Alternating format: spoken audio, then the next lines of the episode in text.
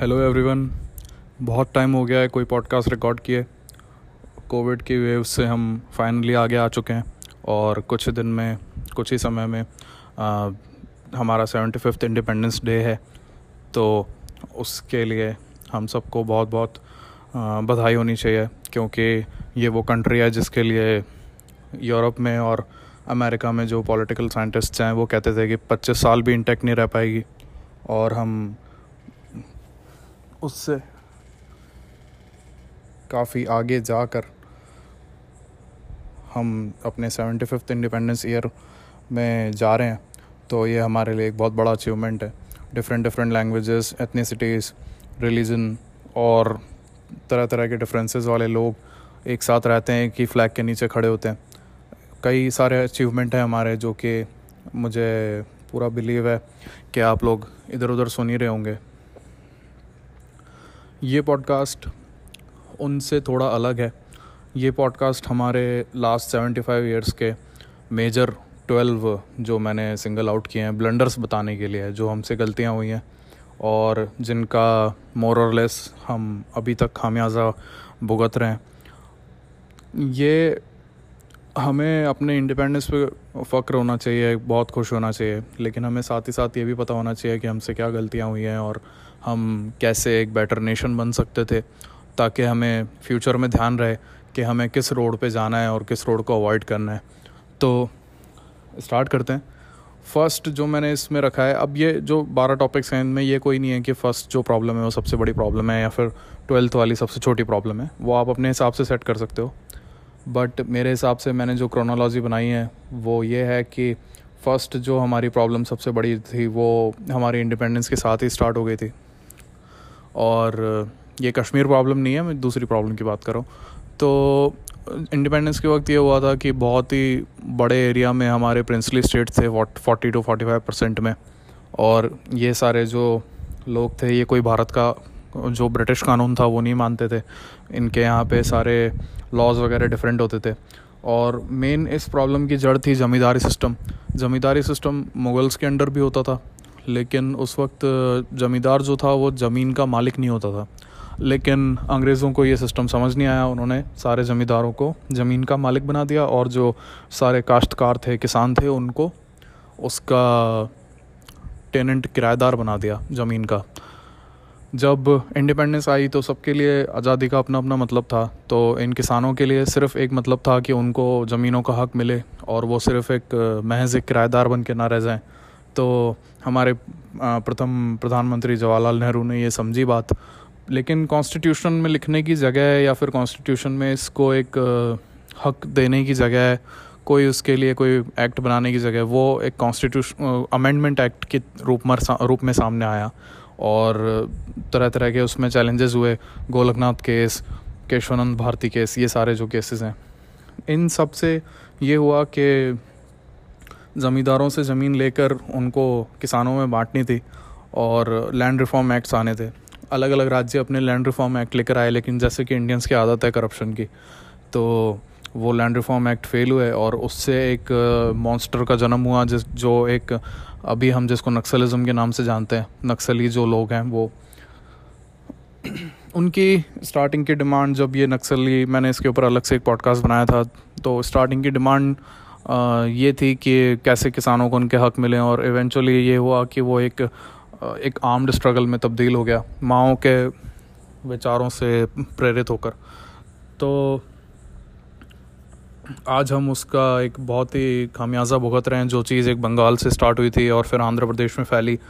एक, अपनी पीक पर इंडिया के बारह राज्यों में नक्सल, नक्सली फैल चुके थे। और इंडिया के लिए सबसे बड़ी अगर कोई इंटरनल थ्रेट है या फिर कोई इंटरनेशनल भी कोई थ्रेट है तो वो नक्सलियों की है आज भी। और ये हमारी जो गवर्नमेंट की रिपोर्ट्स हैं वो कहती हैं।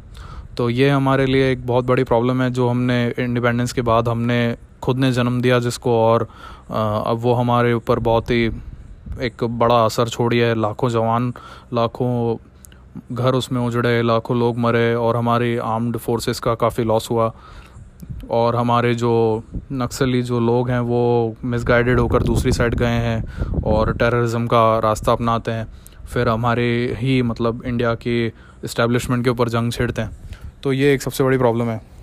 इसी से रिलेटेड एक प्रॉब्लम ऐसी ही एक कुछ प्रॉब्लम श्रीलंका में हमारे पड़ोसी के साथ हुई थी। तो वो सेकंड नंबर की प्रॉब्लम है एलटीटी के अंदर जो इंडिया की स्टांस थी अभी रिसेंटली फैमिली मैन आया है आप सबने देखा होगा। तो उससे थोड़ा नया इंटरेस्ट जागा है लोगों का एलटीटी को लेकर। एलटीटी प्रॉब्लम स्टार्ट हुई थी जब श्रीलंका को अपना नया कॉन्स्टिट्यूशन बनाने का हक मिला। तो वहाँ की जो मेजॉरिटी है जो सिन्हल मेजॉरिटी है जो बौद्ध होते हैं वो लोगों ने कॉन्स्टिट्यूशन को इतना हैवीली टिल्टेड अप, अपने फेवर में बनाया कि जो तमिल लोग थे, जो ये तमिल लोगों को मेजरली ब्रिटिश लोग वहाँ लेके गए थे चाय पत्ती के बिज़नेस से रिलेटेड और जब ये लोग वहाँ जाके बसे और इवेंचुअली तमिल्स जो थे वो काफ़ी पढ़ने लिखने में एडमिनिस्ट्रेशन में रुचि लेते थे और इनकी मेजॉरिटी जो थी वहाँ पे पढ़े लिखे लोगों की थी फीमेल एंड मेल दोनों। और यूनिवर्सिटी स्कॉलर्स जो श्रीलंका के थे वो ज़्यादातर तमिल्स थे। तो जब श्रीलंका का कॉन्स्टिट्यूशन बना और इनकी भाषा को, इनके लोगों को कोई ख़ास हक नहीं मिले तो तमिल लोगों को हथियार उठाना पड़ा। और इनका एक सबसे बड़ा जो लीडर था, जो आपने फैमिली मैन में देखा होगा, वो तो प्रभा, भास्करन दिखाया है उसके अंदर, लेकिन रियल में ही वॉज़ प्रभाकरन और he did not die like the Bhaskaran died in Family Man वो प्रॉपर एक वॉर में मरा था। तो हुआ ये कि राजीव गांधी के वक्त, इंदिरा गांधी के टाइम से ये सुखबुगाहट स्टार्ट हो स्टार्ट हो गई थी कि कैसे ये एलटीटी एक आर्म्ड स्ट्रगल चला रही है वहाँ पे और श्रीलंका की आर्मी से उन्होंने एक बहुत बड़े पार्ट में नॉर्दर्न श्रीलंका में उन्होंने कब्जा ले लिया था। और लिटरली अपनी गवर्नमेंट चला रहे थे। एक वक्त ऐसा भी आया था कि श्रीलंका को as a parallel as a equal government की तरह दर्जा देकर इनसे बात करनी पड़ रही थी। और सब कुछ ठीक चल रहा था। 1989 1988 आते आते राजीव गांधी अच्छा उस वक्त इंडिया के अंदर ये था कि हमारी जो आर्मी, नेवी जो कंबाइन थी, वो पूरे इस एरिया के अंदर आप मतलब यूरोप से यहाँ कर, लेकर आ जाएँ और पूरा पैसिफिक क्रॉस कर दें तो सबसे बड़ी एक मिलिट्री यूनिट बन चुकी थी। क्योंकि हमने हैवीली इन्वेस्ट किया था अपने आर्म्ड आर्म्ड सारे जो हमारे मॉडर्न टेक्नोलॉजीज़ थी वगैरह तो राजीव गांधी को उसका, एक तरह से आप कह सकते हैं उसका शो ऑफ़ करने का मौका मिला। और श्रीलंका के अंदर जो तमिल थे, वो इंडियन ओरिजिन के थे और इंडिया से उनको काफ़ी सपोर्ट मिलता था, सहानुभूति मिलती थी। इनफैक्ट इंडिया के इंडिया ने उनको स्टार्टिंग में बहुत ही ज़्यादा सपोर्ट किया जब वो अपनी आर्म्ड स्ट्रगल चला रहे थे। लेकिन वो एक कुछ गलत रास्ते पे चले गए और उन्होंने कुछ काम ऐसे किए, जैसे एक श्रीलंका के अंदर एक मैसेकर हुआ था। मुझे अभी उसका ठीक ठीक नाम याद नहीं आ रहा है, लेकिन अन्नपूर्णा ऐसा समथिंग कुछ नाम है। वो अनुराधापुरम अनुराधापुरम मैसेकर हुआ था। उसके अंदर काफ़ी बौद्ध भिक्षुओं की हत्या हुई थी। इस तरह के इन्होंने काफ़ी एक्ट किए थे और सुसाइड बॉम्बिंग दुनिया में ले आए थे। सबसे पहले सुसाइड बॉम्बर एलटीटी वाले थे। तो इंडिया इनसे कोई भी जो डेमोक्रेटिक इलेक्ट गवर्नमेंट होती है, वो टेररिज्म सपोर्ट करने वाले या फिर टेररिज्म टेररिज्म वाले मेथड्स अपनाने वाले ग्रुप से एक डील नहीं कर सकता। तो इंडिया ने भी वही रास्ता अपनाया, हम नहीं कर सकते थे। और हमको श्रीलंका के सपोर्ट में इनको सप्रेस करने के लिए या फिर इनको कंट्रोल करने के लिए, इनके हक देखने के लिए हमको अपनी आर्मी वहाँ पे लैंड करनी पड़ी। लेकिन बैकड्रॉप में ये हुआ कि श्रीलंका भी इन तमिल ग्रुप से अपने अलग बैकग्राउंड में बातें करा था अपने अलग प्लेटफॉर्म्स पे। और उनके बीच में ये डील हो गई कि जो इंडिया की आर्मी है वो फॉरेन आर्मी है और ये हमको नहीं चाहिए यहाँ पे। क्योंकि एल के जो तमिल लोग थे उनको बहुत बुरा लगा था कि इंडिया ने हमारे अगेंस्ट आर्मी कैसे भेज दी। और ये हमारा एक बहुत बड़ा ब्लंडर हुआ इसमें हमारे हज़ारों जवान शहीद हुए वहाँ पे श्रीलंका में जो जो लड़ाई हमारी आ, हमें लेना देना नहीं था। कह सकते हैं ऐसा। और अगर हम बड़े भाई होने के नाते इस सब कॉन्टिनेंट में अपनी आर्मी भेज भी रहे थे तो उसको थोड़े क्लियर मोटिव देके भेजने चाहिए थे क्लियर गोल्स देके भेजने चाहिए थे। एलटीटी के एल के तमिल जो हमारे इंडियन ओरिजिन वाले लोग थे, उनके भी हक हमको सामने रखने चाहिए थे। लेकिन ये सब हो नहीं पाया। वहाँ पे ब्लंडर हुआ। कुछ श्रीलंका की गवर्नमेंट ने भी हमसे कह सकते हो आपके धोखा किया, और एल वालों ने भी हमारे साथ कुछ धोखा किया। और उसमें हमारा ऑपरेशन पवन जो था, हमने स्टार्ट किया था, इस पूरे ऑपरेशन को ऑपरेशन पवन बोला गया था। वो एक हमारा काफ़ी फेलियर हुआ और उससे हमारी थोड़ी इज़्ज़त भी डाउन हुई। एंड में ये हुआ कि श्रीलंका के एल ग्रुप वालों ने हमारे एक्स पी राजीव गांधी की असैसिनेशन की और इंडिया की मतलब आपके, वो, आपके लीडर को कोई असैसिनेट कर दे तो आपकी इज़्ज़त तो डाउन होती है तो वही हुआ हमारे साथ। और इस प्रॉब्लम को हम अभी भी झेल रहे हैं, क्योंकि अभी भी एलटीटी के जो कुछ स्लीपर सेल्स हैं, वो इंडिया में ही रहते हैं इंडिया से एक्टिवेट होते हैं। और अभी कुछ कह नहीं सकते कि ये प्रॉब्लम वापस से उठ जाए। जो पूरे वर्ल्ड के जो जियो स्टडी करने वाले हैं, वो बोलते हैं कि ये वापस उठेगी प्रॉब्लम तो लेट्स सी ये हमारी सेकंड नंबर की प्रॉब्लम थी। थर्ड प्रॉब्लम हमारी जो थी, वो सबसे हमारे हमारा हमने जो ब्लंडर किया, वो हमारे सबसे बड़े नेबर के साथ हमने किया, जो कि चाइना है। हमारे बाकी नेबर्स कोई उतनी वैल्यू नहीं रखते हमारे लिए, या फिर हमारे लिए इतनी थ्रेट नहीं है, चाहे वो पाकिस्तान ही, जितना कि थ्रेट या फिर एक वैल्यूबल वैल्यूएबल नेबर हमारा चाइना हो सकता है। हमारी दोनों की सिस्टर सिविलाइजेशंस हैं और हज़ारों सालों का हमारा रिलेशन है।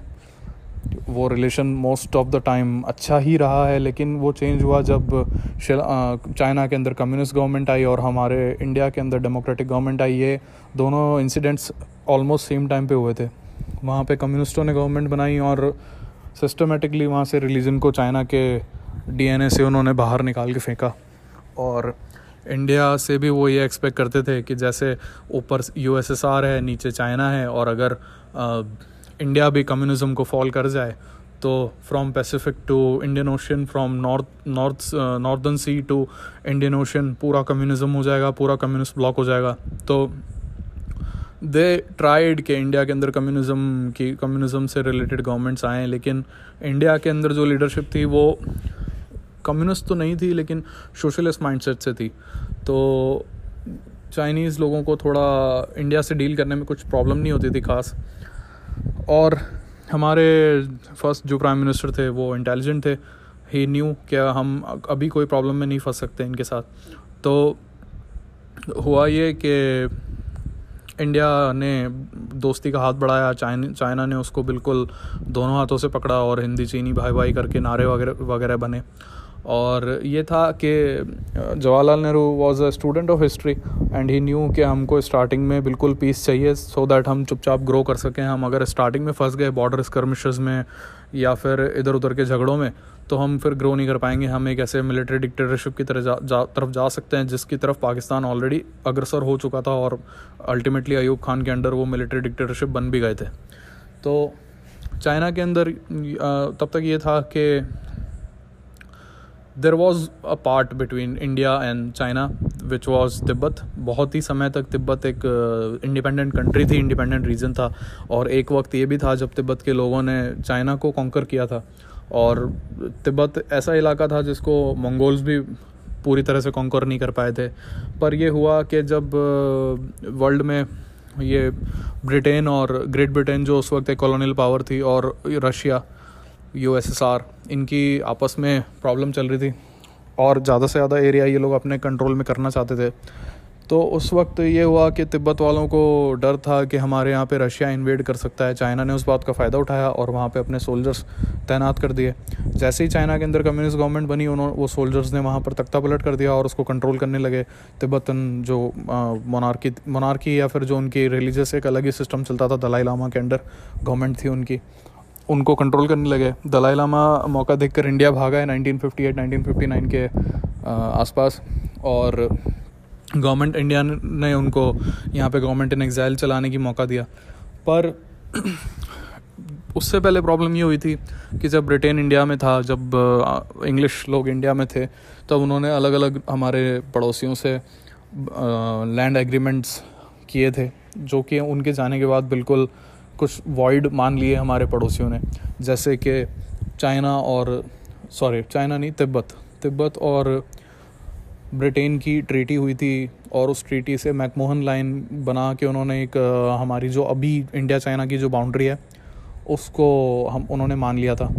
तो तिब्बत को जब चाइना ने एनेक्स कर लिया, अपने अंडर मिला लिया और दलाई लामा को वहाँ से जाना पड़ा तो चाइना ने इनकार कर दिया कि हम मैकमोहन लाइन को नहीं मानते और इंडिया के काफ़ी बड़े एक हिस्से के ऊपर अपना हक जताया, जो कि अभी भी वो जताते हैं, अरुणाचल प्रदेश पे, लद्दाख पे, ये सारे एरिया पे वो अपना हक जताते हैं, सिक्किम वगैरह, भूटान, ये सारे एरियाज़ में। तो इंडिया ने उसके ऊपर ऑब्जेक्शन किया थोड़ी छोटी वगैरह, थोड़ी बहुत स्ट्रगल्स हुई, जवाहरलाल नेहरू ने कभी सोचा नहीं था कि जिस तरह से हमने दोस्ती के अच्छे नोट के ऊपर स्टार्टिंग की है, वहाँ की कम्युनिस्ट गवर्नमेंट ने और इंडिया की ऑलमोस्ट सोशलिस्ट गवर्नमेंट ने तो उसको चाइना तोड़ेंगे।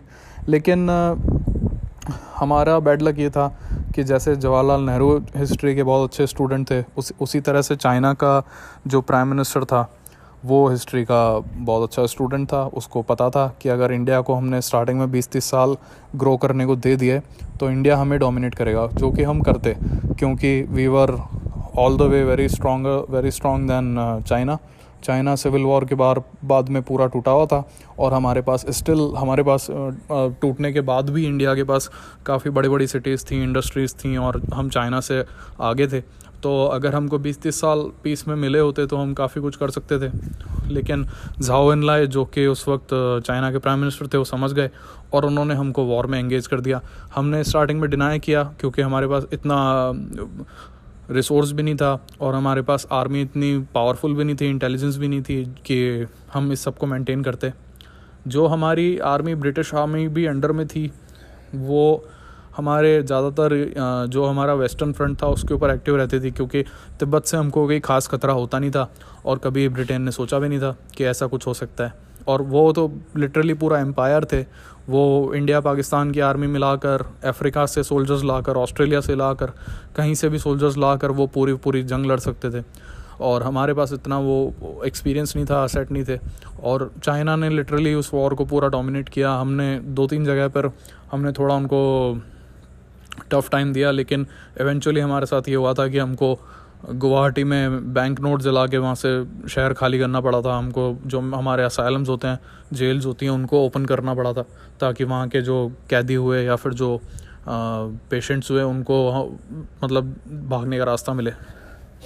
लेकिन चाइना और इंडिया के बीच में एक नेचुरल वॉल है, हिमालयास, उसके ऊपर इतनी बर्फ़ जमती है कि अगर चाइना के लोग अगर यहाँ फंस जाते तो लिटरली उनका आखिरी सोल्जर वापस जाता है ये बताने के लिए कि पूरी आर्मी साफ़ हो गई उनके यहाँ पे। इसीलिए वो सर्दी से पहले पहले वो अपनी पूरी आर्मी बैक पीछे ले गए और इंडिया ने वापस जो नॉर्थ ईस्टर्न पार्ट था उसके ऊपर अपना कंट्रोल जमाया और फिर उसके बाद हमारी आर्मी की एक, को सब कॉन्टिनेंट में आर्मी की रेस स्टार्ट हो गई, जो कि चाइना के एग्रेशन के बाद से हुई थी। उसके बाद इंडिया ने अपनी आर्मी को ग्रो करना स्टार्ट किया। हमारे बाद। पाकिस्तान ने अपनी आर्मी को ग्रो करना स्टार्ट किया। पाकिस्तान के बाद ईरान ने अपनी आर्मी को ग्रो करना स्टार्ट किया। क्योंकि सबको एक दूसरे से डर था। ईरान के बाद सऊदी अरेबिया। तो ये डोमिनोज इफ़ेक्ट चला और जो ये गरीब इलाका था, गरीब सारे कंट्रीज़ थे, इनको अपना मेजर रिसोर्स जो है आर्मी में लगाना पड़ा।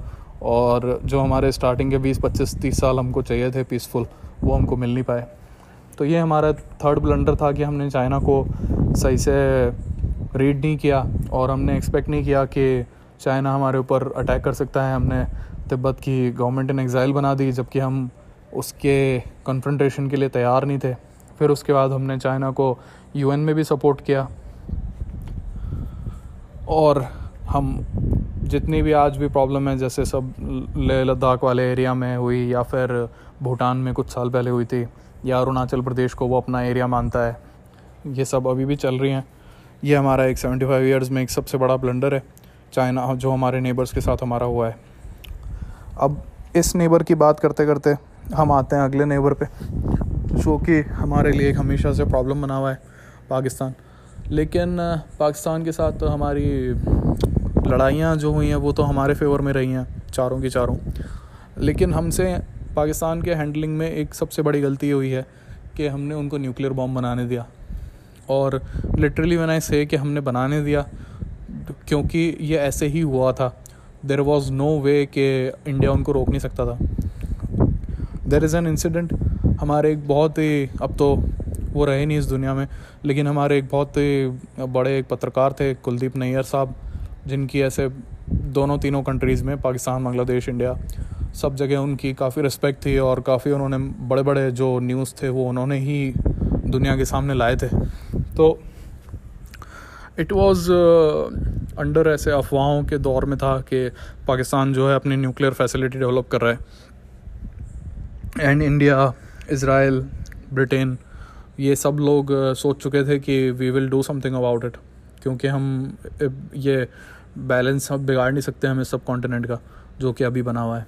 और तो ये हुआ कि पाकिस्तान सीधे सीधे बोल नहीं सकता था।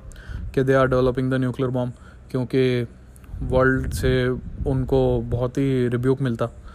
तो उन्होंने एक क्लेवर एक टेक्निक निकाली और हमारे जो पत्रकार थे कुलदीप नैयर, उनको पाकिस्तान में बुलाया and he went there and उनका बिल्कुल वहाँ पे जो जो चीफ साइंटिस्ट थे उनके, जिनके ऊपर शक था कि ये न्यूक्लियर बॉम्ब बना रहे हैं पाकिस्तान को फादर ऑफ़ न्यूक्लियर बॉम्ब बोला जाता है उनको फादर ऑफ़ इस्लामिक बॉम्ब बोला जाता है, क्योंकि Pakistan is the only country जिसके पास न्यूक्लियर बॉम्ब है, खुद का।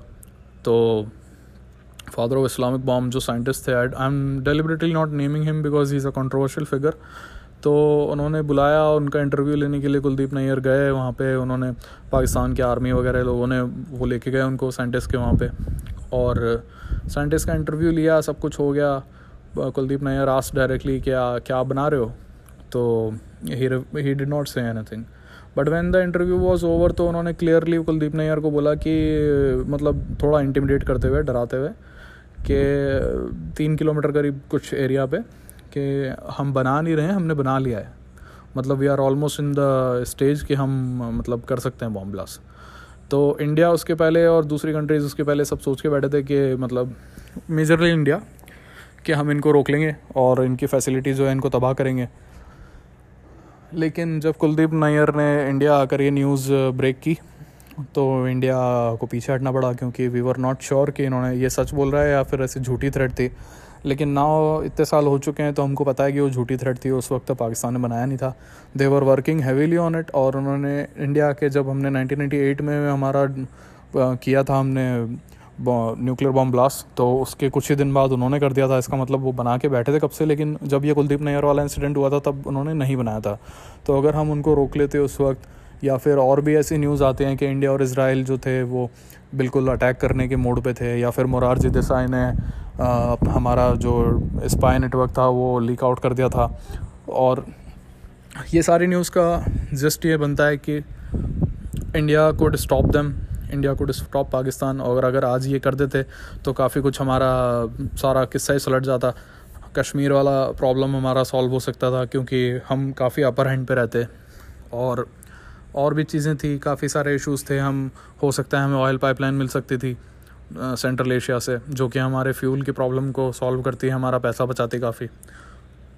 या फिर ओपन ट्रेड होता हम सेंट्रल एशिया के पहले की तरह सिल्क रूट पे ट्रेड कर पाते या फिर और भी कुछ होता। पाकिस्तान हमारा अलाय होता इंस्टेड ऑफ़ चाइना और हमारी वर्ल्ड पॉलिटिक्स में अच्छी पोजीशन होती, क्योंकि हम इकोनॉमिकली काफ़ी साउंड होते।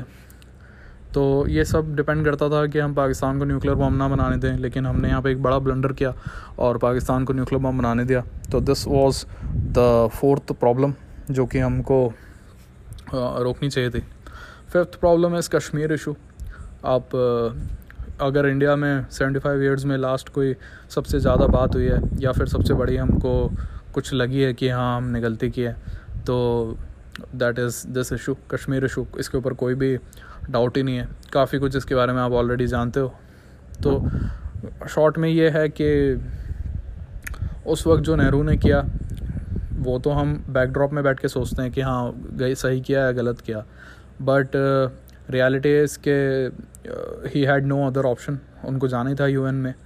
पर that that was not the fault fault was के जो कश्मीर को जो स्पेशल स्टेटस दे दिया और फिर उसको टेम्प्रेरी ना रख के उन्होंने मतलब almost seventy two seventy three years तक उन्होंने कंटिन्यू करा इंडिया की गवर्नमेंट्स ने। जितनी भी गवर्नमेंट्स आई, चाहे वो किसी भी पार्टी की थी। ये रखने से प्रॉब्लम ये हुई कि कश्मीर के लोग इंडिया में जितने भी असिमुलेट हुए, जितने भी इंटीग्रेट हुए, हमेशा दे हैड द प्राइड के उनका अलग से कॉन्स्टिट्यूशन है, उनकी अलग से एक पहचान है।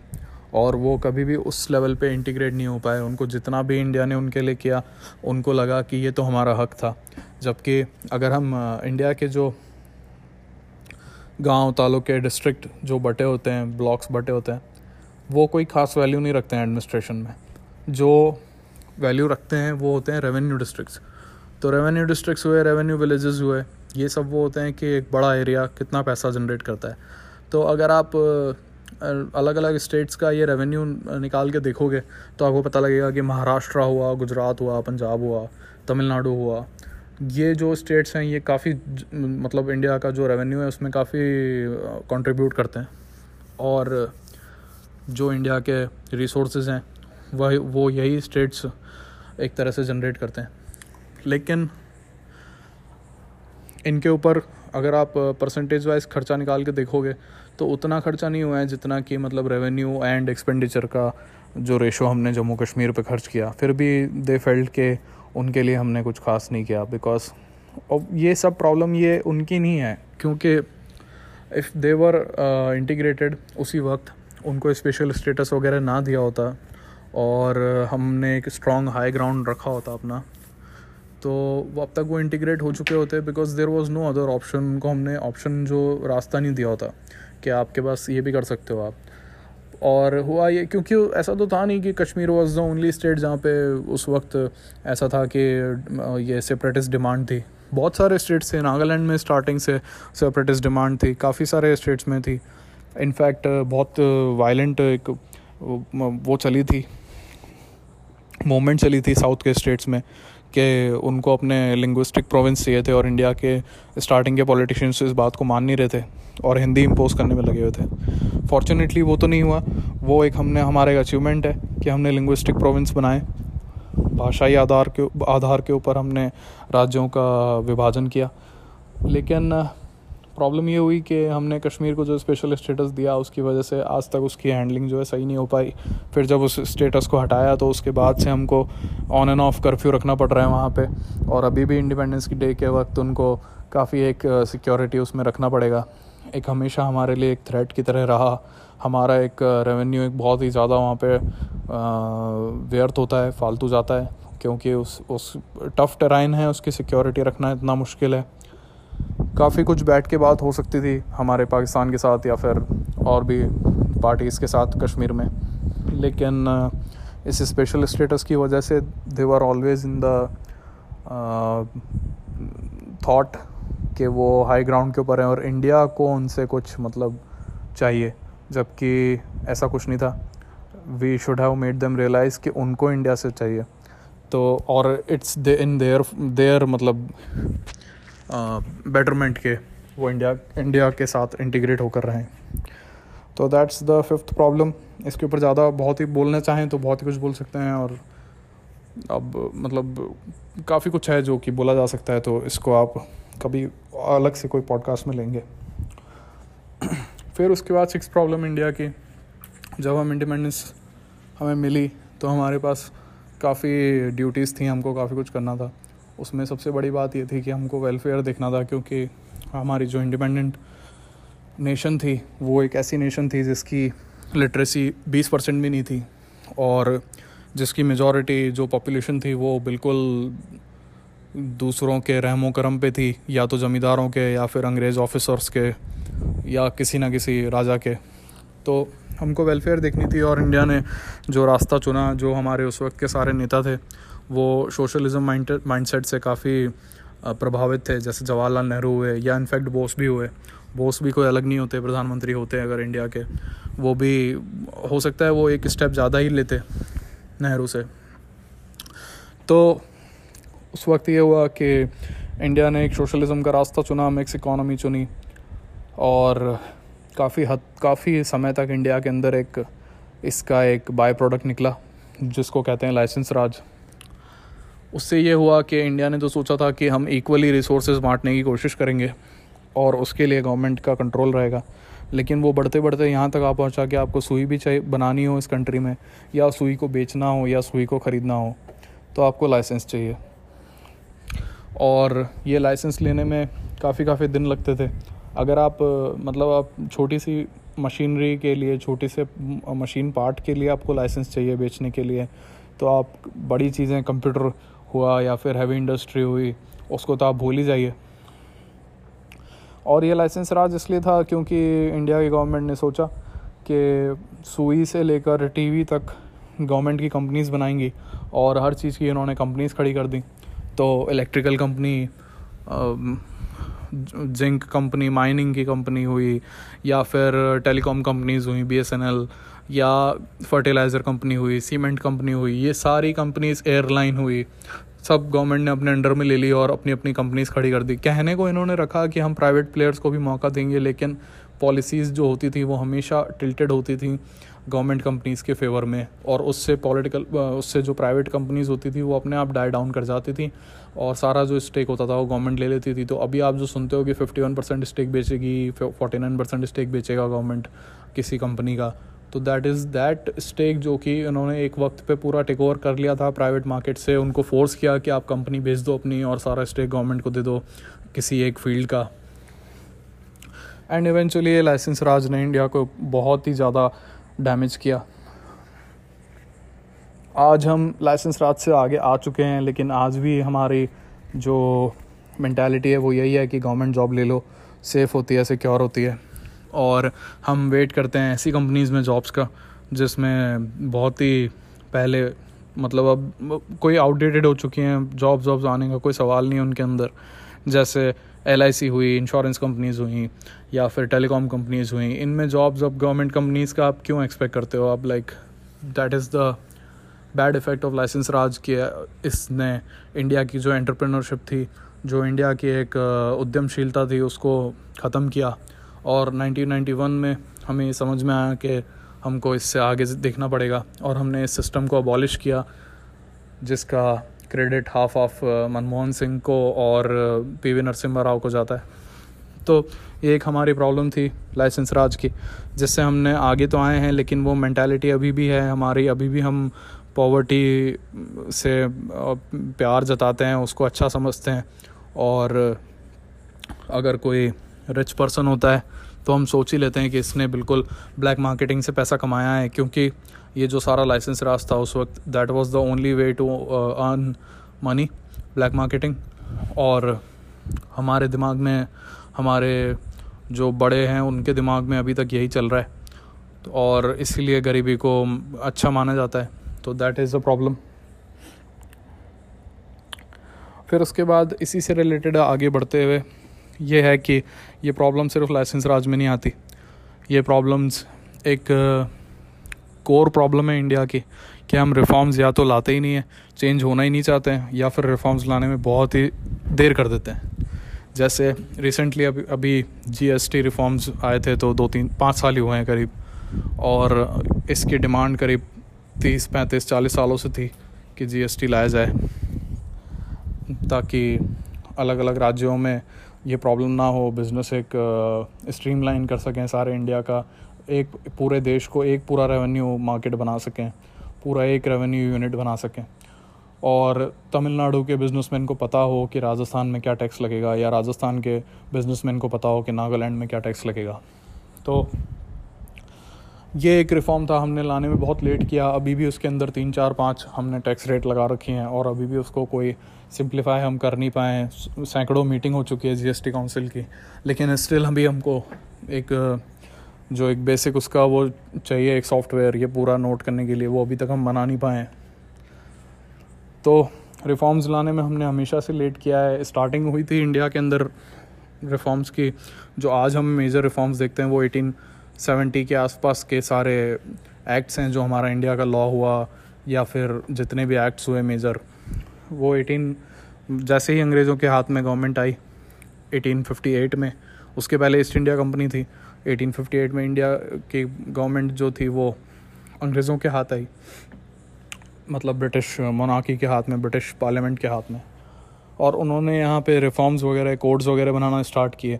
तो हमारा एविडेंस एक्ट हुआ, या फिर हमारा इंडियन पिनल कोड हुआ, या इंडियन सीआरपीसी हुआ क्रिमिनल प्रोसीजर कोड या और भी दूसरे कोड हुए, सिविल कोड हुए हमारे, वो सब उसी दौर में लिखे गए। दस सालों में उन्होंने बैठ के काफ़ी सारे लॉज लिखे इंडिया के। और हर तरह के लॉज को हमने टाइम टाइम पे अमेंडमेंट किया। लास्ट जो उन, वो लॉ लिख के गए थे, वो 1935 के अंदर हमारा इंडिया का governments governance of India act था, जिसको हमने थोड़ा बहुत ऑल्टर करके इंडियन कॉन्स्टिट्यूशन बनाया बाद में। उस वक्त ये था कि उस वक्त भी रिफॉर्म्स आने में लेट होता था। लेकिन इंडिपेंडेंस के बाद तो हमने हद ही कर दी और जो रिफॉर्म्स हमको आज चाहिए वो हम पंद्रह बीस साल बाद लॉन्च करते हैं। उससे ये होता है कि इंडिया के डेवलपमेंट की स्पीड जो है वो हमेशा लूज़ होती है। जैसे पिछली new edu, new education policy अब ओल्ड एजुकेशन पॉलिसी है वो 1986 में आई थी और अब जो आई है वो पिछले साल आई है। तो देख लो आपके कितना गैप हो गया बीच में। थर्टी फोर ईयर्स का गैप हो गया है। दो जनरेशन आ चुकी हैं। और आप सेम तरह का एजुकेशन सिस्टम 1986 का अभी तक चला रहे हो। अब उसको आपने चेंज करने की सोचा है। तो बैचलर ऑफ़ इंजीनियरिंग होता है बैचलर ऑफ़ टेक्नोलॉजी होता है, दोनों का डिफरेंस है। लेकिन अभी भी काफ़ी कॉलेजेस में बीई e ही डिग्री दी जा रही है, क्योंकि वो बीटेक तक आए नहीं है। काफ़ी कुछ है मतलब हर चीज़ के अंदर आप कुछ भी उठा के देख लो, आपको कुछ ना कुछ फॉल्ट मिल जाएगा कि रिफॉर्म्स की ज़रूरत है, लेकिन वो आ नहीं रहे। हमारा पुलिस जो है, वो अभी भी ब्रिटिश पुलिस है, जिसको इंडिया के लोगों को दमन करने के लिए बनाया गया था, और उनका जो कोड है, पुलिस का जो जो कानून है, जिस तरह से पुलिस एक्ट करती है, वो अभी तक हमने चेंज नहीं किया है। और हमारे पॉलिटिशियंस हैं, वो शायद करना भी नहीं चाहते हैं, क्योंकि पुलिस के ऊपर उनका बहुत कंट्रोल रहता है। अभी हमारी इंडिया की पुलिस और बाहर जो हम पेरिस में या फिर यूएस वगैरह में पुलिस देखते हैं तो वहाँ की पुलिस एक जस्ट तरीके से काम करती है कि अगर कोई राइट राइट हो रहे हैं तो पुलिस वाले राइट रोकने की कोशिश करेंगे पॉलिटिकल लीनिंग नहीं देखेंगे रिलीजियस लीनिंग नहीं देखेंगे। और जिस तरह से एक्ट करना चाहिए, उस तरह से एक्ट करेंगे फ्रेंडली भी एक्ट करते हैं। हमारे यहाँ पे अगर कोई ऑफिसर फ्रेंडली एक्ट करता भी है या फिर जस्ट एक्ट करता भी है तो वो अपनी पर्सनल कैपेसिटी में एक्ट करता है। अदरवाइज़ उनको जो कमांड है, वो हमेशा एक पॉलिटिकल लीडरशिप से आती है, या फिर उनकी पॉलिटिकल आइडियोलॉजीज़ जो हैं, उन पार्टीज़ की वहाँ से आती है। तो हमारा पुलिस जो रिफॉर्म है, वो अभी तक आया नहीं है। एजुकेशन में हमने कोई जो रिफॉर्म अब जो हम पॉलिसी लाए हैं, वो जब तक पूरी तरह इम्प्लाई होगी, तब तक वो भी ओल्ड हो चुकी होगी। उसी तरह से हमारे कॉलेजेस के अभी तक हम एक टेस्टिंग टेस्ट लेने वाली बॉडी नहीं बना पाए हैं। कोई भी एग्ज़ाम नहीं है इंडिया का जो कोर्ट से होकर ना जाता हो। हर चीज़ में there are fault and reforms लाने में हम बहुत लेट कर देते हैं और उसका हमें बहुत ही ज़्यादा लॉस होता है। तो ये जो नो रिफॉर्म्स लाने की प्रॉब्लम है, ये अभी भी हमारे साथ बनी हुई है। फिर इसके बाद वापस से एक सिक्योरिटी इशू और I think that is six seven eighth problem Khalistan problem जो कि नाइनटीन सेवेंटीज़ से नाइनटीन एटी एटीज़ में उठी थी. मेजरली नाइनटीन एटीज़ की स्टार्टिंग में. पर कुछ प्रॉब्लमेटिक लोगों की वजह से वो अभी वापस से खड़ी हो रही है. तो जब इंडिया के अंदर पार्टीशन हुई ब्रिटिश रूल के बाद तो मुस्लिम्स को पाकिस्तान मिला और बाय डिफ़ॉल्ट मान लिया गया कि हिंदूज़ को इंडिया मिल रहा है। लेकिन इस बीच में काफ़ी कम्युनिटीज़ थी जिनको लगा कि हमें क्या मिला। जैसे जो दलित कम्युनिटी थी, उनकी कुछ ऐसे दबी दबी डिमांड थी कि उनको दलित स्थान चाहिए। लेकिन कोई वो मेजर डिमांड नहीं बन पाई क्योंकि वो हिंदुज़म का एक पार्टी है तो उसको कोई मेजर कोई डिमांड नहीं बना पाए। लेकिन सिख कम्युनिटी को हमेशा लगा कि उनको ऑटोनॉमी मिलनी चाहिए काफ़ी इंडिया में, क्योंकि उन्होंने अलग से अपने लिए कोई कंट्री नहीं मांगी, जिस कंट्री को वो खालिस्तान बोलते उस वक्त। तो इंडिया की गवर्नमेंट ने एक्सेप्ट किया था कि वो उनको ऑटोनॉमी देंगे, और उसके बाद एक पंजाब सूबा मूवमेंट चली उनकी, जिसके अंदर दे दे वांटेड एक सिख बहुल, एक उनको प्रोविंस चाहिए थी। इंडिया ने वो डिमांड मान ली और पंजाब जो उस वक्त एक बड़ा मेजर ग्रेटर पंजाब था, उसको डिवाइड करके तीन हिस्सों में बांटा, पंजाब, हरियाणा और Himachal Pradesh, hilly forts hilly areas जो थे उनको अलग किया। हिंदू एरियाज़ थे, उनको हरियाणा बनाया और जो सिख बहुल इलाके थे, उनको पंजाब बनाया। तो उनकी डिमांड मानी। लेकिन ये डिमांड मानने के बाद, जो ये मूवमेंट करने वाले थे, इनको लगा कि हमें और ज़्यादा डिमांड चाहिए और ये बिल्कुल एक रिलीजियस एक गवर्नेंस टाइप के एक सिस्टम से चलाना चाहते थे। तो एक आनंदपुर रेजोल्यूशन पास हुई और वो आनंदपुर रेजोल्यूशन के अंदर काफ़ी कुछ ऐसा था जो इंडिया की गवर्नमेंट जो उस वक्त थी उसको लगा कि ये सेपरेटिस्ट टेंडेंसीज़ हैं। और इंडिया की गवर्नमेंट ने उसको साफ़ साफ़ मना कर दिया। तो उससे बढ़ते बढ़ते बात जा पहुँची कि हमको अलग कंट्री चाहिए। जो एक्सट्रीमिस्ट लोग थे देर इज़ जब भी कोई मूवमेंट चलती है तो उसकी एक वाइड स्पेक्ट्रम होती है, जिसके अंदर एक एक्सट्रीमिस्ट साइड होती है और एक एक मॉडरेट साइड होती है। तो एक्सट्रीमिस्ट साइड को हमेशा एक्सट्रीमिस्ट चीज़ें चाहिए होती हैं वो इस तरह से बात करते हैं कि हम इतना मांगेंगे तो हमको थोड़ा मिलेगा।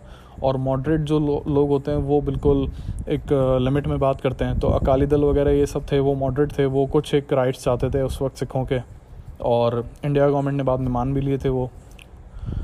और जो एक्सट्रीमिस्ट लोग थे they go to the level के उनको अलग कंट्री चाहिए और वो वायलेंस का रास्ता अपना लेते हैं। तो भिंडरा वाला उस वक्त सिखों का एक तरह से रिलीजियस अथॉरिटी बन के बैठ गया था।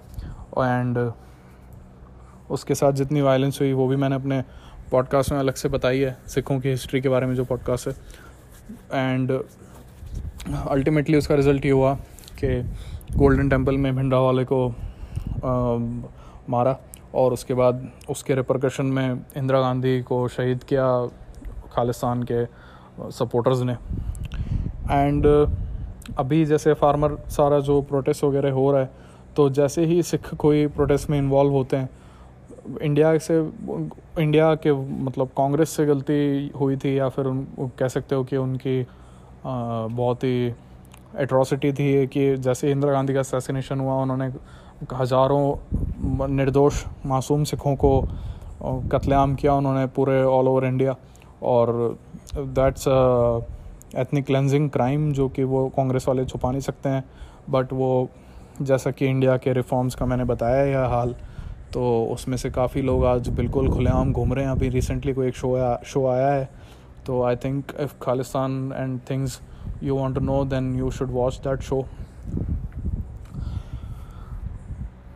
reforms में मेजर एक ये भी है कि हमारे जुडिशल रिफॉर्म्स का ये बहुत ही मतलब मेजर पार्ट है कि अभी भी हम क्लियर नहीं है कि हमको जज कैसे इलेक्ट करने और हमारे पास कोई इंडियन कोई जुडिशल सर्विसेज़ का करके कोई एग्ज़ाम नहीं होता, जो कि बहुत पहले से हो जाना चाहिए था। और हमारे ढाई करोड़ केसेस जो हैं हमारे कोर्ट में पेंड पेंडिंग पड़े हुए हैं। तो कोर्ट में अगर किसी जगह पर रिफॉर्म सबसे पहले लाने चाहिए तो वो कोर्ट हमारे जुडिशल सिस्टम में लाने चाहिए। हम कोर्ट के बारे में कुछ बोल नहीं सकते अदरवाइज़ वो कंटेम्प्ट ऑफ़ कोर्ट का चार्ज लगता है। तो रिफॉर्म्स वाले से आगे हट कर मैं वापस खालिस्तान पे आऊँ। तो जब भी सिख कोई प्रॉब्लम में इन्वॉल्व होते हैं, उनको ये देर आर ऐसे, मैंने बताया जैसे एक्सट्रीमिस्ट जो अदर साइड की एक्सट्रीमिस्ट विंग होती है, वो बिल्कुल खालिस्तान पे ले आती है। अभी जितने फार्मर्स बैठे थे, उनमें कुछ लोग होंगे, लेकिन सारे लोग वो खालिस्तान मांगने तो नहीं बैठे थे वहाँ पे। तो ये एक प्रॉब्लम है, ये अभी भी चले जा रही है, और आई डोंट नो कि आगे भी अगर कभी कुछ प्रोटेस्ट होंगे या फिर कुछ होंगे। और हमारे जो एनआरआई जो सिक्स हैं, वो तो मेजरली वो तो मतलब इंडिया से जा चुके हैं तो वो उनकी थोड़ी टेल्ट ये रहती है कि जब आप एक एनआरआई बन जाते हो तो आपके साथ एक चीज़ जुड़ जाती है कि आप एक प्रॉक्सी लगाना चाहते हो अपनी कंट्री के अंदर अपने एफर्ट्स की तो उसमें आप बाय डिफ़ॉल्ट आप एक्सट्रीमिज़म की तरफ़ चले जाते हो कि हम सपोर्ट करेंगे। मतलब मैं वहाँ पे फिज़िकली तो नहीं हूँ, लेकिन मैं देखो कितना तुम्हारे लिए वो कर रहा हूँ। तो अभी आप कनाडा वगैरह में अदर सिटीज़ में, अगर आप खालिस्तान के झंडे देखो तो फील के वो प्रॉक्सी लगा रहे हैं। They can not do much क्योंकि बेचारे वो खुद लोग अपने कंट्री से, अपने होमलैंड से दूर हैं। तो दे अपना एक मेंटल एक अपना सेटिस्फेक्शन है कि हाँ मैंने बहुत मतलब आप तो बस वहाँ पे प्रोटेस्ट कर रहे हो, मैंने देखो सीधा झंडा ही लगा दिया खालिस्तान का।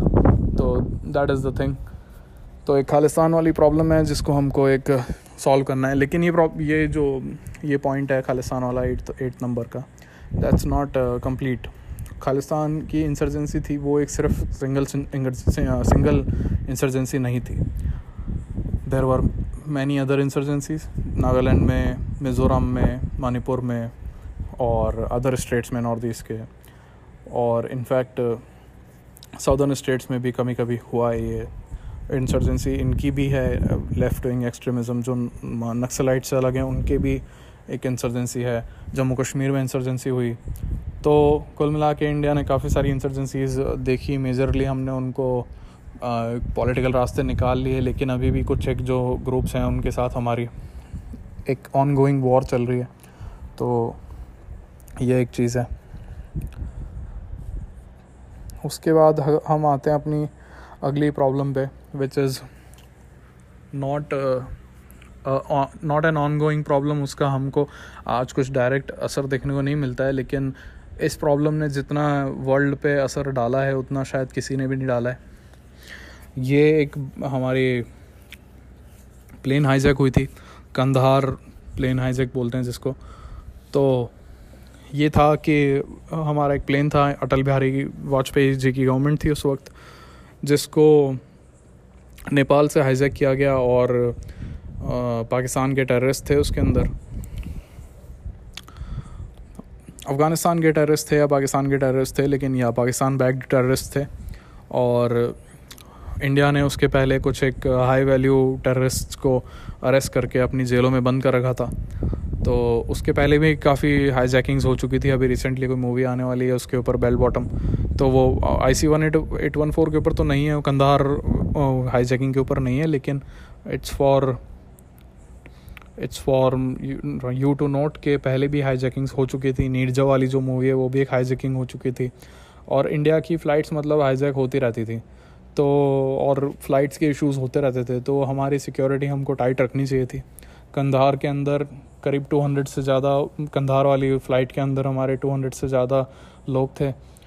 उसको इंडिया में लैंड किया गया और वहाँ पे उसके टेररिस्ट लोगों ने डिमांड रख दी, काफ़ी सारा पैसा मांगा गया इंडिया से। और जो टेररिस्ट थे, उनको रिलीज़ करने की लिस्ट पकड़ा दी गई। और वो लिस्ट ऐसी थी कि बहुत बड़ी लिस्ट थी कि बहुत सारे टेररिस्ट को रिलीज़ करो। लेकिन जब उनको लगा टेररिस्ट लोगों को लगा कि ये लिस्ट पे टाइम ज़्यादा बर्बाद हो जाएगा और तब तक हो सकता है कि इंडिया कोई स्टेप ले ले या फिर वर्ल्ड के यूएस वगैरह कोई रशिया वगैरह कोई इंडिया का कोई अलाए स्टेप ले ले। तो उन्होंने उस लिस्ट को काट पीट के चार लोगों को आई थिंक और रिहा करने के लिए बोल दिया, पैसा वैसा सब छोड़ दिया। और इंडिया को वो रिहा करना पड़ा, हमारे डिफेंस मिनिस्टर जो थे, उनको एक अलग प्लेन में बिठा के, कंधार उनको छोड़ने जाना पड़ा। जब इंडिया में वो फ़्लाइट लैंड हुई थी तो हमने वैल्यूबल टाइम था, उसको लॉस किया और उस फ़्लाइट के ना तो हम टायर पंचर कर पाए या फ्यूल उसका निकाल पाए। और जब उनको टेररिस्ट लोगों को भनक लगी कि इंडिया हो सकता है कुछ एक्शन ले एन हमारे कमांडोज बिल्कुल उस प्लेन को घेर के खड़े थे, लेकिन कोई ऑर्डर नहीं आया तो वो कुछ कर नहीं पाए। और 200 लोगों की जान खतरे में थी तो हमारी पॉलिटिकल लीडरशिप जो कोई ऑर्डर दे नहीं पाई। फिर उस प्लेन को कहीं और लेके जाने की बात हुई तो इंडिया ने पाकिस्तान से रिक्वेस्ट की कि आप हम अपने यहाँ पे उतर, उतरने दें इसको और फिर हम कोई एक्शन लेंगे। लेकिन पाकिस्तान ने साफ़ साफ़ मना कर दिया कि आप हमारे ऊपर डाल देंगे अगर कुछ प्रॉब्लम हुई तो और हम बिल्कुल इसमें नहीं पढ़ना चाहते।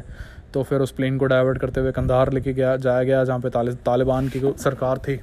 और तालिबान ने बिल्कुल उसका सपोर्ट किया कि हाँ आप हमारे यहाँ लेकर आ जाओ। तो बिल्कुल तालिबान की रूलर तालिबान की रूलिंग में ये प्लेन को वहाँ रखा गया कुछ दिन तक। इसमें एक कोई हमारे फैमिली थी, उसके अंदर किसी की डेथ हुई थी। बिकॉज़ उसने शायद टेररिस्ट के, कोई टेररिस्ट से लड़ाई करने की कोशिश की थी या कुछ कहा सुनी में। ऐसा हुआ। एंड इसके अंदर जो हमको टेररिस्ट छोड़ने पड़े, वो टेररिस्ट लोगों की फंडिंग में हाथ था जो नाइन एलेवन हुआ। और फिर नाइन एलेवन के बाद यूएस के अटैक हुए इराक के ऊपर अफ़गानिस्तान के ऊपर एंड वर्ल्ड में एक टेररिज्म के अगेंस्ट एक मैंडेट बनी। तो इस इस घटना ने, अगर इंडिया ने उस टेररिस्ट को छोड़ा नहीं होता, या फिर ये फ़्लाइट के हाईजैक नहीं हुई होती तो वर्ल्ड का एक अलग आज एक सीन होता, एक अलग पॉलिटिकल माहौल होता इंटरनेशनल और उस, उससे पहले ये था कि इंडिया जब बोलता था कि टेररिज्म है तो ये सारे जो बड़ी कंट्रीज़ हैं, ये लोग इंडिया की एक इंटरनल प्रॉब्लम मान के उसको दफ़ा कर देते थे और उसको मिलिटेंसी बताते थे इंसर्जेंसी बताते थे कि आप कुछ कर रहे हो, उसके अगेंस्ट ये कोई एक्शन रिएक्शन टाइप कुछ हो रहा है। उसको टेररिज्म नहीं मानते थे। टेररिज्म एक्शन रिएक्शन नहीं होता है। टेररिज्म आपके ऊपर एक एक छेड़ी हुई वॉर होती है। उसके लिए आप कुछ करें या ना करें, आपको लगे कि हम कुछ नहीं करेंगे तो टेररिस्ट इंस्टिगेट नहीं होंगे। ऐसा नहीं है टेररिस्ट फिर भी इंस्टिगेट होंगे क्योंकि उनका जो पर्पज़ है वो आपके पर्पज़ के ऊपर सॉल्व नहीं करता। आज अगर इंडिया के अंदर कांग्रेस की गवर्नमेंट भी आ जाए तो भी टेररिस्ट एक्टिवेट रहेंगे। वो अपनी मेथोडोलॉजी को कुछ चेंज करेंगे। अपना जो, वो क्यों इंडिया के ख़िलाफ़ वॉर छेड़ रहे हैं, उसको चेंज करेंगे। लेकिन वो तब भी रहेंगे। तो that is the thing between militants and terrorist और कंधार वाला जो प्लेन हाइजैक था, वो हमारा बहुत बड़ा एक ब्लंडर साबित हुआ। कंधार के बाद अगर हम जाएँ तो टेंथ बड़ी प्रॉब्लम जिसको मैं मानता हूँ, वो हमारा डिप्लोमेसी का फेलियर है। हम पता नहीं कब से घोल घोल के अपने बच्चों को, सबको समझा रहे हैं कि हम एक सॉफ्ट पावर हैं। सॉफ्ट पावर क्या होता है? सॉफ्ट पावर क्या कर सकती है सॉफ्ट पावर सॉफ्ट पावर का इन्होंने ले दे के ख़ुद को समझाने के लिए डेफिनेशन टाइप ये बना रखा है कि जो आपको पैसे वैसे सा ना इन्फ्लुएंस करे, लेकिन कल्चरली सोशली ये सब ब्ला ब्ला ब्ला इन्फ्लुएंस करे और आपके मतलब एक तरह से वो बात है कि हमने लड़ाई तो नहीं जीती, लेकिन दिल जीत रहे हैं हम। तो जैसे हम समझाने के लिए बोलते हैं कि मेडल तो नहीं आया, लेकिन दिल जीत लिया हमारे प्लेयर ने। उस तरह से बात है। तो हमारी डिप्लोमेसी पता नहीं क्यों इस इस लाइन को टो करती है। और हमारी डिप्लोमेसी का हाल ये है कि वो बहुत ही ज़्यादा अंडर स्टाफ्ड है। हमको डिप्लोमेसी की ज़रूरत क्या है पहले तो? हमारी कंट्री के पास बहुत सारा रिसोर्स है, लेकिन फिर भी हमारे पास कुछ मेजर रिसोर्स नहीं हैं। जैसे कि हमारे पास ऑयल नहीं है। तो हमको बाहर से लेना है वो। आप कुछ नहीं कर सकते उसका। हमारे पास और भी चीज़ें नहीं हैं। हमारी गोल्ड की कंजप्शन इतनी है कंट्री के अंदर, वो हमारा बाहर से आएगा। हमारे डिफेंस का जितना सारा सामान है, वो सारा बाहर से आएगा। हमारा मशीनरी हमारा कुछ हम खास बना नहीं पाते तो वो बाहर से आएगी। हार्डवेयर हमारा हुआ या फिर सॉफ्टवेयर हुए, वो सब हमारे बाहर की ऐप्स होती हैं या कुछ भी होता है, ये सब हमको इंडिया मंगानी पड़ती हैं। और हम हमारी डायमंड कटिंग इंडस्ट्री है तो डायमंड्स उसके लिए बाहर से आते हैं। ये सब हमको करना पड़ता है। इसके लिए अब हम देखते हैं कि वर्ल्ड में हमको फ़ायदा किधर से होगा, कहाँ से क्या लेंगे तो हमको फ़ायदा होगा। तो इस चीज़ के लिए हमको डिप्लोमेसी एक मेंटेन करनी पड़ती है। और वर्ल्ड में किसी भी कंट्री को इस चीज़ के लिए मेंटेन करनी पड़ती है। अब हमारी कंट्री की डिप्लोमेसी का हाल ये है कि हमने 1100 1200 ऑफिसर्स के बूते पे हमने ये सब छोड़ रखा है। इन ऑफिसर्स की ज़िम्मेदारी जो इंडियन फॉरेन सर्विसेज़ हैं और दूसरी सर्विसेज़ हैं, इनकी ज़िम्मेदारी ये है कि वो कंट्रीज़ के अच्छे साथ रिलेशन भी मेंटेन करें, उनकी रिपोर्ट्स भी दें, उनका फ्यूचर एनालिसिस भी बताएँ कि हम इंडिया का फ्यूचर क्या रहना चाहिए उनके साथ और हमको किस तरह से हमारे लोगों से उनकी डीलिंग होनी चाहिए। इवेंट्स भी प्लान करें वो इंडिया के फेवर में ताकि अब हमारी कल्चरल वहाँ पे एक बने, हमारी सीन बने, हमारी कल्चरल और अगर कोई हमारे यहाँ से कोई डिग्नेटरीज जाते हैं तो उनकी ट्रिप्स भी प्लान करें। और साथ ही साथ अगर हमारे बिज़नेस कोई एमओयू वगैरह साइन करवाए, ये सब उनके बलबूते हमने छोड़ रखा है। तो आप सोच सकते हो कि कैसे मतलब कितना अंडर स्टाफ है ये? ग्यारह सौ, बारह सौ कोई बहुत बड़ा नंबर नहीं होता। इन लोगों का किस किस बूते पे मतलब आपने इनके वो डाल रखा है? और द थिंग इज़ के हमारे पास बड़े बड़े लोग हैं जो इंटरनेशनली रिनोन हैं काफ़ी। उनकी जगह हम ऑफिसर्स के ऊपर डाल के रखते हैं सारा डिप्लोमेसी का, जो हमारा भार है। लगता ये है कि हमारी गवर्नमेंट एक डिप्लोमेसी की लाइन संभाल रही है बट ऐसा होता है कि एक ऑन गोइंग प्रोसेस होती है डिप्लोमेसी की, उसको कंटिन्यू करती हैं आने वाली सरकारें। तो हमारी ऑन गोइंग ये बनी हुई है कि हम एक सॉफ्ट पावर हैं, हम थोड़ा बहुत आपको खाने पीने का सामान भेज देंगे, या फिर आप छोटी मोटी कोई प्रॉब्लम में होंगे साइक्लोन वगैरह आ गया आपके यहाँ पे तो हम थोड़ा मतलब आपको रसद वगैरह भेज देंगे। इसके अलावा हम अपनी पैसे से कोई मदद नहीं कर पाते, कोई ख़ास कंट्रीज़ की कोई एड वगैरह नहीं दे पाते उनको। हम वर्ल्ड में अपने अलाइज जो हैं, बहुत बुरी तरह लूज़ करते हैं। जैसे कि अफ़गानिस्तान में अभी ये हो रहा है। अफ़गानिस्तान में इंडिया को खुली ऑफ़र थी कि आप अपने सोल्जर्स वहाँ पे लैंड करो, उसके बदले में बहुत हमको सपोर्ट मिलने वाला था यूएस का, और बिज़नेस लाइन वगैरह हमको बिज़नेस मतलब हमको मिलने वाला था इंडिया को। लेकिन हम उसको टाइम पे यूज़ नहीं कर पाए। नेपाल के साथ हमने पाँच छः साल पहले एक बहुत बड़ा ब्लेंडर कर दिया था। उनकी ऑयल सप्लाईज काट दी थी और उससे वो चाइना की क्लोज चले गए। चाइना ने वहाँ पे हाई स्पीड इंटरनेट की केबल डाल दी ऑयल पाइपलाइन वगैरह और ट्रेन्स की भी बातें चल रही हैं अभी चाइना से। तो हम एक नेपाल के रूप में अपना एक बड़ा एल अपना लूज़ कर दिए। श्रीलंका में जब एल की प्रॉब्लम चल रही थी तो वहाँ पे चाइना ने सपोर्ट करके उनको वहाँ पे पोर्ट बना लिया, जिस इंडियन ओशन में चाइना की कोई प्रेजेंस नहीं थी। वहाँ उन्होंने अपनी प्रेजेंस ला दी। ऐसे ही हमने all over India all over world sorry अपने एलाइज जो हैं लूज़ किए हैं और अब कोई फ्यूचर एनालिसिस अपनी पॉलिसीज़ का हम कर नहीं पाए।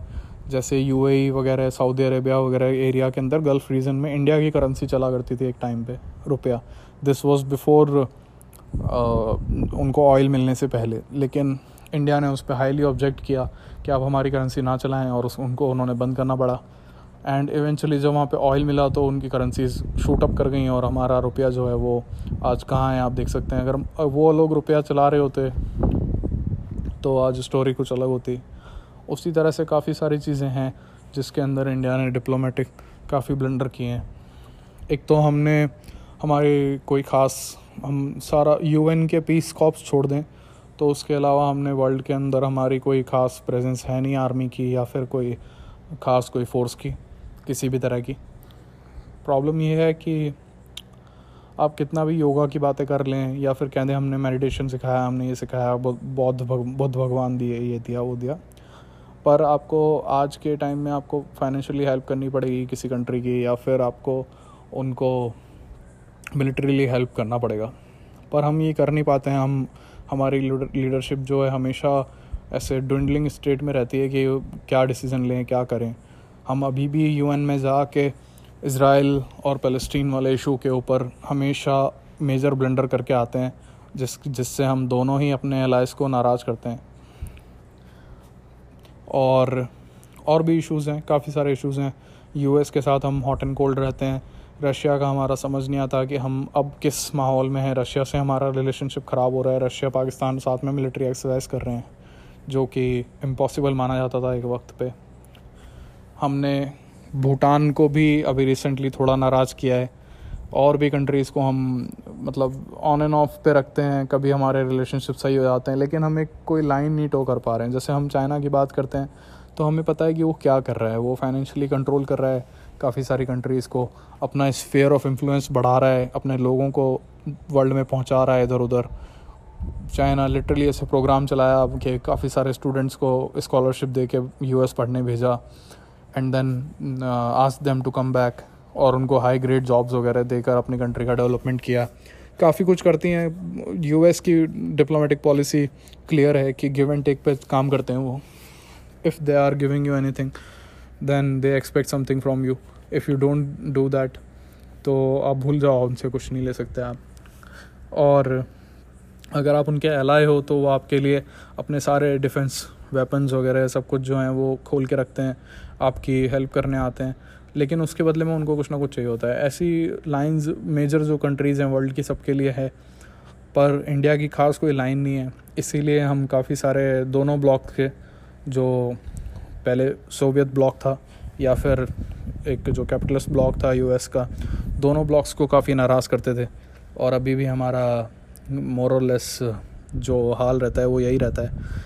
और हम डिप्लोमेसी में काफ़ी ब्लंडर किया है। अगर कोई एक सबसे बड़ा ब्लंडर है जो हमको इंटरनेशनली अफेक्ट करता है तो वो डिप्लोमेसी वाली ब्लंडर है हमारी। हम पाकिस्तान से अपने ट्रेड रिलेशंस सही नहीं कर पाए हैं। कश्मीर वाले इश्यूज़ को हटा दो, जो हमारे कंपटीशन वाले इश्यूज़ हैं, उनको हटा दो। फिर भी देर आर ऐसे thousands of issues between two neighbours जो कि बात की जा सकती थी ट्रेड किया जा सकता था। ईस्ट जर्मनी वेस्ट जर्मनी का ट्रेड होता था। बर्लिन के अंदर लोग इधर उधर आया जाया करते थे ट्रेड करते थे। तो इस बात का कोई सेंस नहीं बनता कि हम यहाँ से कोई चीज़ें भेजें और वो पहले सऊदी अरेबिया जाए सऊदी अरेबिया से कोई बीच के ट्रेडर्स उसको बाय करके फिर पाकिस्तान एक्सपोर्ट करें, जबकि हम सीधे सीधे अमृतसर से पहुँचा सकते हैं लाहौर।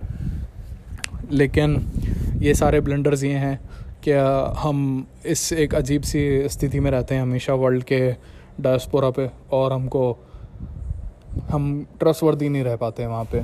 तो अब कोई भी गवर्नमेंट आ जाए मोदी गवर्नमेंट के बाद से ये हुआ कि स्टार्टिंग में ऐसा लगा कि हम एलाइज गेन कर रहे हैं but that was all because of US उनको, उनका ऑफ़र था कि हम अफ़गानिस्तान में अपने ट्रूप लैंड ट्रूप्स लैंड करें और इंडिया ने मिस आउट कर दिया उसको। तो अब देख सकते हो आप कि हमारे एलाइज जो पहले गले लगते थे, बहुत ही फ़ोटो ऑप होता था सारा। वो अब कैसे बंद हो चुका है और इंडिया को उल्टा एक्सट्रीमिस्ट गवर्नमेंट बोलने से ये लोग बाज नहीं आते हैं। तो ये हमारा एक डिप्लोमेसी सारा सीन है, जो कि जिसमें हम जोक करते हैं। और ये हमारी टेंथ नंबर की प्रॉब्लम है। उसके बाद हमारी एलेवेंथ नंबर की अगर कोई प्रॉब्लम है तो वो मैं बोलूँगा डिफेंस इंडस्ट्री हमारी डेवलप नहीं हो पाई। कोई भी किसी भी कंट्री को अगर सुपर पावर बनने का गोल है आज के टाइम में तो आपके पास वेपनरी होनी चाहिए, एक पूरा सिस्टम होना चाहिए, लेकिन हमारे इंडिया की डिफेंस इंडस्ट्री जो है, उसको डेवलप नहीं होने दिया गया। और वो कुछ तो हमारे लोगों का एटीट्यूड है, जैसे कि गन्स को बिल्कुल गलत समझते हैं, सोचते हैं कि गन्स की वजह से वायलेंस होती है। पर वायलेंस आपके दिलो दिमाग में होती है। गन्स तो बस उसका एक मीडियम होता है कि आप उसको एक्सप्रेस कर देते हो। और क्रिमिनल्स जो गन्स रखते हैं, वो कोई लीगल नहीं होती। अगर लीगल होती भी है तो उनको चलाने का जो कॉन्फिडेंस आता है, वो इस फैक्ट से आता है कि उनको पता होता है कि अगर कोई सामने कोई सो कॉल्ड शरीफ आदमी खड़ा है तो उसके पास चांस है कि उसके पास गन नहीं होगी। वो जवाब नहीं दे पाएगा उस क्रिमिनल को सेम लैंग्वेज में। और अगर ये थॉट थोड़ा भी आ जाए कि वो भी जवाब दे सकता है, उसके पास भी गन हो सकती है तो वो क्रिमिनल बहुत हद तक डिटर होगा कि वो वायलेंस यूज़ ना करे गन के साथ। और अगर हम और गन्स रखने लगे, हमारे सिविलियंस लीगल गन्स रखने लगे, हम इलीगल गन्स को वीड आउट करके उनको लीगल से रिप्लेस भी कर दें तो हमारा बहुत फ़ायदा होगा रेवेन्यू का फ़ायदा होगा टूरिज़्म हमारा बढ़ेगा वेमेन सेफ्टी जो होगी हमारी बढ़ेगी। आज हमारी मेजर सिटीज़ का यही हाल है कि रात हुई आठ नौ बजे और cities are not safe to commute इधर उधर हम जा नहीं सकते, हम डरते हैं लोगों से। और ये हमारी एक प्रोडक्टिविटी ख़त्म करता है कंट्री की, क्योंकि हम काफ़ी आर्स तक कुछ नहीं कर सकते। It's like whole country is under lockdown सारी सारी जो हमारे डार्क आर्स हैं। और कोई डिफेंस इंडस्ट्री ऐसे डेवलप होती है कि मान लो कोई कार कंपनी है तो उसका एक प्राइम मॉडल होता है, जो कि करोड़ों का होता है और कुछ ही लोगों के लिए होता है। और उसकी एक बहुत ही बड़ी रेंज होती है, जो कि इकोनॉमिक कारों की होती है। और वो डेली जो हमारे लोग यूज़ करते हैं, उनका जो कंपनी को अफलोट रखने के लिए बिज़नेस उनका नाइन्टी परसेंट सेल्स होती है, वो इकोनॉमिक कारों से आती है। तो जो डिफेंस इंडस्ट्री जो वेपनरी जो सारे हथियार वगैरह, वो आर्मीज़ को बेचेगी वर्ल्ड में। दैट इज़ लाइक वो करोड़ों की कार वाला मॉडल और जो गन्स जो आम लोगों के लिए बनाए जाएँगे दे आर इकोनॉमी वाले मॉडल जो कि उस बिज़नेस को अफलोट रखेंगे। तो डिफेंस इंडस्ट्री हमारी कोई बन नहीं पाई। हम आज भी हमारा मेजर जो हमारी आर्मी एयरफोर्स और नेवी है, वो इंटरनेशनल इंपोर्ट के ऊपर डेवलप है डिपेंडेंट है।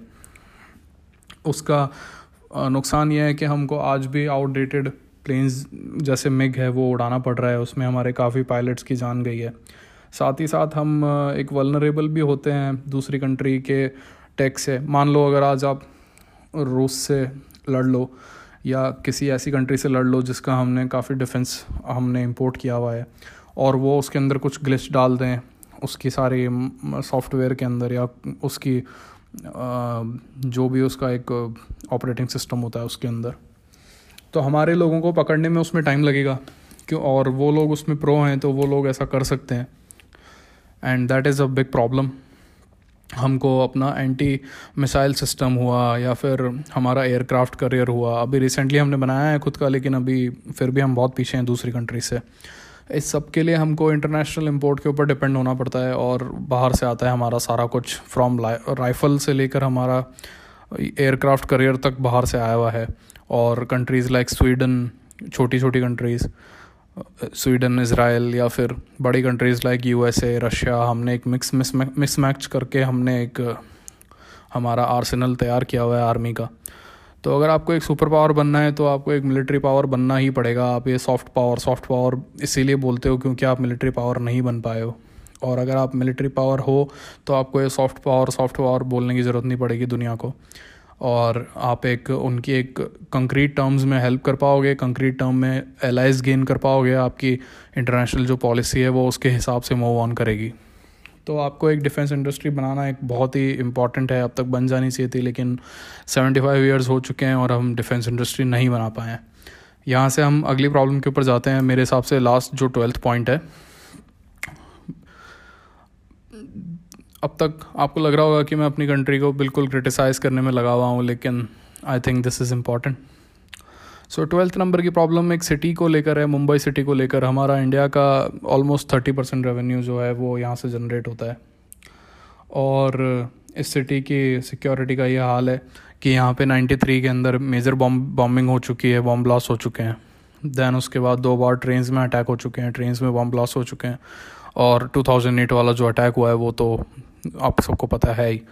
तो इस कंट्री का, इस सिटी का आज भी ये हाल है कि मतलब लोकल ट्रेन्स रिप्लेस नहीं हो पाई है मेट्रो से और लाखों लोग आज भी बिल्कुल अनसेफ वो ट्रैवल करते हैं। उन ट्रेन्स के अंदर कोई भी कुछ भी लेके जा सकता है। दो दो बार उसको निशाना बनाया जा चुका है तो आगे भी हमेशा वो हाई हाईली वलनरेबल टारगेट रहता है। प्लस मुंबई की सी लाइन है बहुत बड़ी तो सी लाइन को प्रोटेक्ट करना इज़ वेरी इंपॉर्टेंट जो 2008 में हम उसको प्रोटेक्ट नहीं कर पाए और बोट से टेररिस्ट आके हमारे सिटी के ऊपर इतना बड़ा अटैक किया, उससे वर्ल्ड के अंदर इंडिया की इमेज को बहुत लॉस हुआ। और आप किसी को भरोसा नहीं दिला सकते कि आप उसकी हेल्प करोगे इन वॉर और समथिंग जब आप, आपकी सबसे बड़ी इंपॉर्टेंट सिटी आपने ऐसे हाल पे छोड़ रखी है। तो इंडिया के अंदर मुंबई की काफ़ी सिक्योरिटी लैब्स होती है और हमको मुंबई के साथ साथ अदर सिटीज़ की भी बढ़ाना बहुत ज़रूरी है, लेकिन मुंबई की सबसे पहले ज़रूरी है क्योंकि वो हमेशा एक वलनरेबल पोजीशन के ऊपर रहती है और हमेशा एक हाई वैल्यू टारगेट है हमारे इंडिया को जो भी लोग नुकसान पहुँचाना चाहते हैं उनके लिए। तो that is the twelfth point and और भी काफ़ी चीज़ें इसमें ऐड की जा सकती है और भी हमने ब्लंडर्स किए हैं, लेकिन कुछ कंट्रोवर्शियल हैं, कुछ लोगों के लिए सब कुछ ब्लंडर नहीं होता। तो ये था and happy independence day to everyone हमारी कंट्री एक बहुत ही प्रॉब्लमेटिक पास्ट को झेल कर अपनी स्पीड से आगे बढ़ रही है। हमको एलिफेंट से या फिर टॉटोइस से या किसी चीज़ से कंपेयर किया जाता है, थोड़े स्लो मूविंग एनिमल्स से।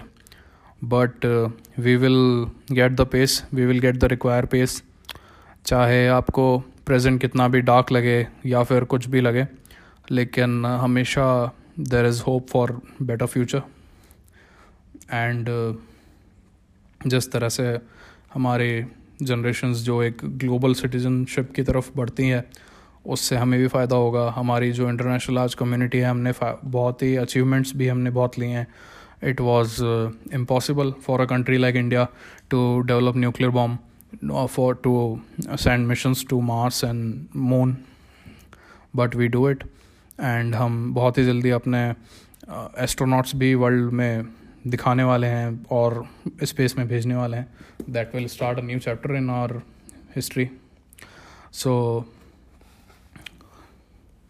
I hope जब हम कभी हंड्रेड इंडिपेंडेंस डे के ऊपर बात करें तो there are better things to talk about and less things to criticise so तब तक के लिए let's hope that we make a better nation and we all have a role to play in it thank you